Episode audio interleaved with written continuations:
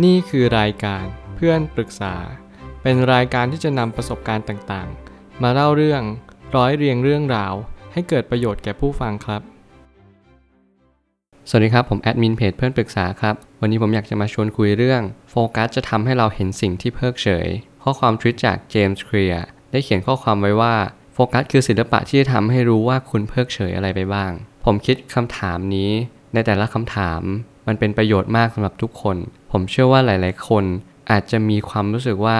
เราขาดการโฟกัส แต่การที่เรามีโฟกัสอะมันเพื่ออะไรจริง ๆสำหรับเจมส์เคลียร์เขาเขียนว่าเพื่อการให้เรารู้ว่าเราเพิกเฉยอะไร แต่สำหรับผมแล้วผมคิดว่าการที่เราโฟกัสเนี่ยมันคือการที่เราได้เพ่งต่อสิ่งสิ่งหนึ่ง มันทำให้เรารู้ว่าสิ่งสิ่งเนี้ยมันควรจะรู้แล้วก็รู้ชัดและรู้แจ้ง มันรู้เป็นรูปตัวทีอะก็คือรู้กว้างและรู้ลึก ตรงนี้เป็นสิ่งที่สำคัญมาก มันทำให้เรารู้สิ่งนั้นจริง ๆ และกว้างขวางมากด้วย แล้วผมก็ตั้งคำถามขึ้นมาว่า เมื่อคุณเพ่งอยู่แค่สิ่งเดียว คุณจะเห็นชัดมากขึ้น มันคือความเป็นจริงว่า คุณจะต้องเรียนรู้สิ่งสิ่งเดียว ก่อนที่คุณจะไปเรียนรู้สิ่งสิ่งอื่น หมายความว่าถ้าเกิดสมมติคุณอยากรู้ทักสิบอย่าง คุณจำเป็นต้องเริ่มทีละอย่าง เพื่อให้คุณเห็นประโยชน์ว่าไอการที่คุณรู้ทีละอย่างเนี่ย มันมีประโยชน์ยังไงบ้าง หลายคนอยากรู้ 10 อย่าง แล้วก็เรียนรู้ 10 อย่างพร้อมกัน อย่างเช่นอ่านหนังสือ คุณสามารถที่จะอ่านหนังสือ 2 เล่มพร้อมกันได้ แต่เชื่อไหมว่าถ้าเกิดสมมติคุณสังเกตจริง ๆ ความทรงจำคุณจะทับซ้อนกัน คุณจะรู้สึกว่าเออเวลาเนี้ยคุณจำเป็นต้องเรียนรู้สิ่งสิ่งนี้ก่อน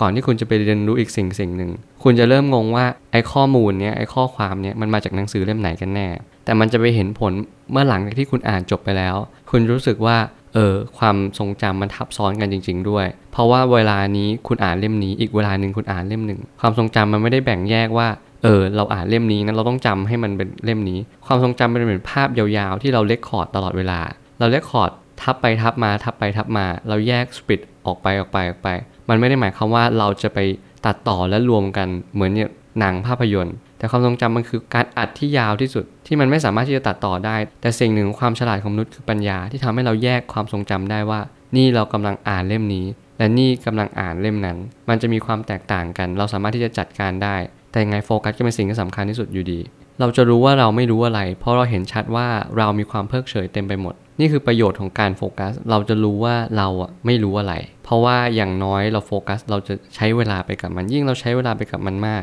เราจะรู้เลยว่า เออข้อนี้เราไม่รู้จริงๆนะข้อนี้เราไม่สามารถที่จะทำมันได้ เพราะว่าเราไม่สามารถที่จะมีประสิทธิภาพเพียงพอกับสิ่งสิ่งนี้เลยเนี่ยมันคือทำให้คุณรู้ตัวเองว่าคุณจะต้องพยายามหาความรู้มากขึ้น อาจจะยังไม่ต้องไปโฟกัสสิ่งนี้ ไปโฟกัสสิ่งอื่นก่อน ก่อนที่มันจะต้องมาตรงนี้ คุณจะต้องทำการศึกษา แล้วก็ทำการเรียนรู้กับสิ่งที่คุณจะต้องโฟกัสต่อไป แล้วมันก็ทำให้เรารู้ว่าเราควรจะเพิกเฉยต่ออะไร มันหมายความว่าสมมุติคุณต้องการที่จะ ตัดต่อภาพ คุณก็ควรที่จะเพิกเฉยต่อการตัดต่อวิดีโอ เพราะว่ามันไม่เกี่ยวกัน การดีไซน์หรือว่าอะไรก็แล้วแต่ คุณจะเป็นแค่โฟกัสกับการตัดต่อภาพเท่านั้นเอง นี่คือสิ่งที่คุณจะต้องเรียนรู้ว่าคุณจะเห็นการที่คุณควรจะเพิกเฉยอะไร มันคืออันที่ส่งต่อไป โฟกัสคือหนึ่งในการกระทำที่สลักสำคัญอย่างยิ่ง เมื่อคุณเรียนรู้ว่าแต่ละคนที่ประสบความสำเร็จเขาย่อมบอกเหมือนกันว่า focus focus focus คือคุณทำแค่สิ่งเดียวอะมันมากแล้วเพราะว่ายิ่งคุณทำสิ่งเดียวมาก คุณจะทุ่มพลังไปกับมันมาก เปรียบเหมือนพลังงานที่มันรายล้อมต่อกัน